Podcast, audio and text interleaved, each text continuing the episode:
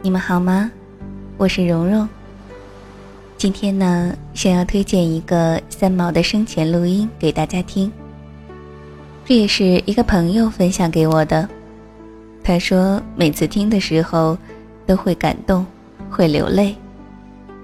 我心想，这该是怎样动人的话呢？连理智的像冰一样的人都会为之动容。可听完以后，我沉默了，泪流满面。动人的岂止是话语呢？更多的是这纯粹久远的深情啊！这种爱，这种情感，总以为只会在小说或电视剧里出现，可亲耳听到、感受到时，才明白，原来爱情真美。我又重新相信爱情了。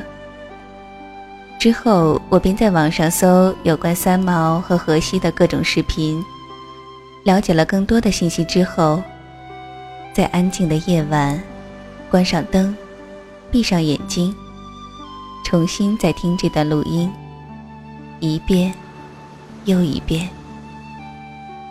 下面，让我们一起来听听这段动人的真情告白，从中慢慢的寻找丢失的自己。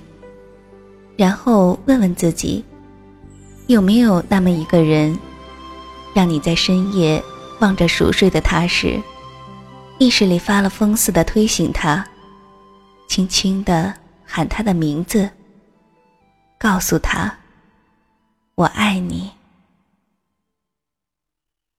冬天已经快要来了，那个时候我住在一栋大学城附近的一个修女的修道院，不是修道院，修女办的一个女生宿舍里面，在那个地方呢，我已经认识了一个男孩子，他的名字叫做 Jose Maria，那么中文我就把它改成叫做荷西。当时我是把他当做一个普通的朋友，可是。那上一首歌说到做一个花蝴蝶一样的那个事情呢，跟荷西从来没有发生过，因为他太纯真了。那么在那个熟舍的大树下呢，几乎啊一个礼拜有三四次啊，就会听到那个。我们那边就是在宿舍里面的兄弟就说：“哎，Echo 外早啊，因为女生宿舍男孩子不可以进来的啊，就说你的表弟来了。他们每次都开我的玩笑，说我们表弟来了。那么我就冲出去说什么表弟又来了，我就跑去推他一把，就说你怎么又来了？他就说我。”我他掏掏就从那个裤子口袋里掏出十四块贝塞达来啊，西班牙钱。他说我有十四块钱啊，一张电影票七块，十四块刚好可以两个人看电影。但是呢，我现在请你去看电影呢，我们就必须走路去，因为我没有别的钱了。我说没有关系啊，我们就走路去啊，就在那个宿舍附近去看电影好了。于是我们也没有挑片子，就去跟他看了第一场电影。那么有一天呢，我们在公园里头坐，我没地方去，我们坐在公园的板凳上。何西又跟我说，他说 Echo，你呀。我六年啊，我还有四年的大学要读，我还有两年的兵役要服。等到这六年过去的时候呢，我就娶你。我一生的愿望就是，我也不敢想要一个大房子，我只要啊有一个小小的公寓，我每天出去赚钱，回来的时候你在家里煮饭给我吃，啊，这就是我人生最快乐的事情了。那么我听他讲的时候呢，我心里忽然受到一种很深的感动，因为我觉得他说的话不是就是在我初恋的时候，我反过来跟那个男孩子说的话吗？我既然你说了这个话，那么我们就疏远一点，不要常常见面好了。你最好不要到宿舍来找我了啊。那么他听了就很难过哈。他说我不是说现在，我说六年以后。我说那你这六年你付出去的感情，万一我不能给你那个承诺怎么办呢？后来他就跟我说，他说。他说：“那既然你那么说，我也是很守承诺的哈，我可以不来找你。”他就走了。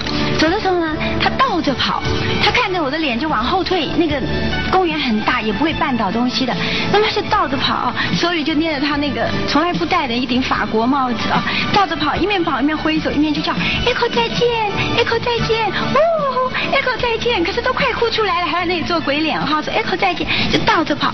我永远不能忘记他跑的时候啊，就在他的后面的那个马德里的黑夜里头啊，除了几棵大枯树和那个平原之外，忽然在那个时候，茫茫的像茫茫的像那个羽毛一样的雪花，就在天空里面一块一块的飘下来，就隔着我们两个人越来越远的时候，那个雪花就在我们的中间漫天飞舞起来啊！那时候我一直忍住，眼泪都快要流出来了，因为我觉得他是一个很难得的一个对我这样真诚、真心相爱的人。我几乎要忍不住狂喊他的名字，要叫他回来。可是我一直跟我自己说，我不可以这样冲动，我要理智一点。我就没有叫他，因为很守承诺。以后那六年我们就没有了消息。六年之后，我就是命运把我带领的。我不知怎么的，我又回到了马德里去了。那时候。就有一个朋友，他就打电话给我，就吓我，他就快说，哎，快来快来快来，不要坐公共汽车，不要坐地下车，坐计程车来。我说什么事呢？他说快来快来快来，这很重要的事情。于是我想他们家不知道发生什么事了，我赶快坐计程车去了。到了他们家，还说你进来。我看他写一写，我说什么事？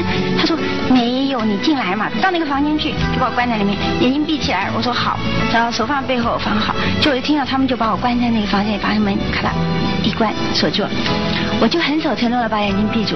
过一下，我听到房门开了，然后我感觉到在我的身后有一个很一双很温柔的手臂，就把我从我背后环起来，然后把我一抱抱起来，就这样开始打转。好，那时候我就穿着那个《撒哈拉故事》那个书里面那条那个连身的长裙子，是毛毛料的，冬天的那个裙子就被一个人抱着打在，我眼睛当然打打开了。我一看的时候，又是一个长得高大、留了满脸大胡子的。当年的我的一个小朋友何西他回来了，我快乐的不得了，就尖叫起来了，就也是很快乐的拥抱他哈，亲吻他。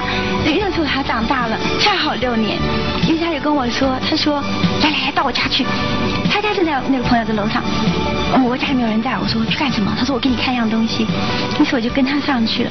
刚上去的时候，走到他的房间里头的时候，他把门一推开哦，我发觉哦，满墙都是我放大的黑白照片，而我从来没有寄过照片给他。我就问他照片哪里来的，他说你寄给人家的嘛，我就去把他们的底片，把他们照片从到照相馆里面去翻拍了，就把它放那么大。那么因为那个时候他们家是西西晒的，所以有百叶窗。因为年代已经很久了，那个百叶窗把我的照片都弄成一条一条的，都发黄了。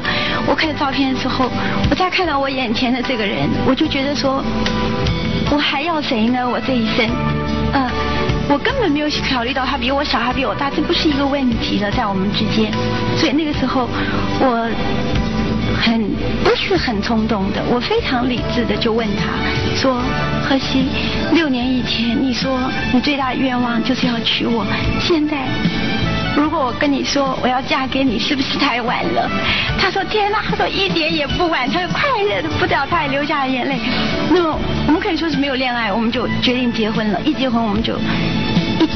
后来我们就去了沙漠，我们在沙漠里头结的婚。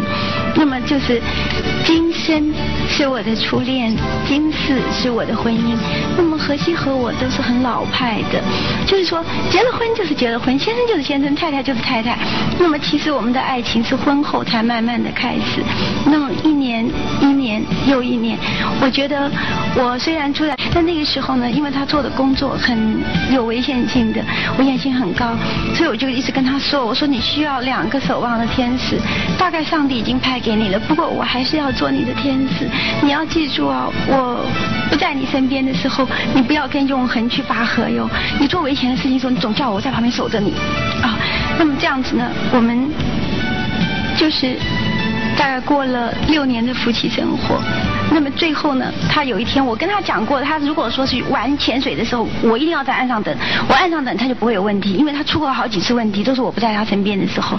那么我也有一点迷信，我总觉得说我是他守望的天使，所以在这个歌词里面就说了，不是跟你说过三次了吗？我是你的天使啊。那么最后呢，他出事了，当他的尸体被打捞出来的时候，呃，正是中秋节啊，那时候日已尽，潮水退去，皓月。当空的夜晚，交出了再不能看我、再不能说话的你。他是这样被我们打捞起来的，然后放到那个小岛的墓园的旁边的一个小房间里头去。那么这是一件很奇怪的事情。我去看他的时候，我已经是半疯了。人家跟我说是他，我说不是他，我不相信，我一定要看见了他，我才相信。他们说那你去看，你要勇敢。我说好。后来走到那个房间门口的时候，我就把陪我去的朋友都挡在门外。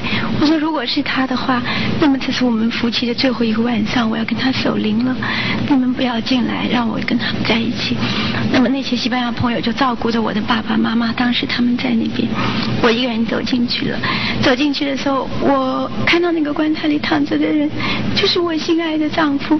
我怎么看都是他，实在是没有错啊！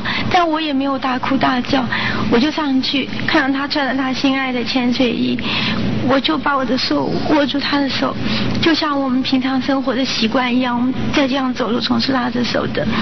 我就跟他讲，我说，何西，以我的经验或者我们自共同的经验，好像你死的时候你要经过一个黑黑的隧道，你不要怕，我我上有高堂，我有父母，我不能跟你一起走，可是你不要怕，我握住你的手，你勇敢的走过，虽然我不在你身边，你这个隧道过了以后，那边有光，神会来接你，过几年我再来赴你的约会，我就握住他的手，一直跟他说，要勇敢，要勇敢，没有我的时候你也要勇敢，那。讲的时候他已经过世两天了，我不知道为什么在那个时候，好像他他不能再告诉我跟我讲话，可是那时候我讲完这些话的时候，他的双眼里面流出鲜血来。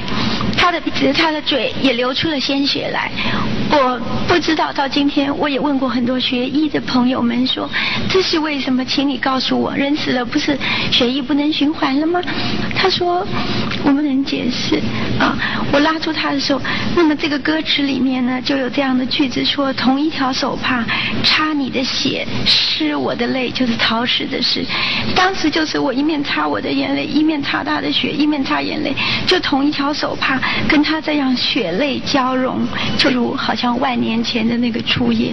我觉得我这一生虽然爱过很多的男子，但是我跟着荷西的时候，我觉得我好像是他唯一的女人，他也是我唯一的男人。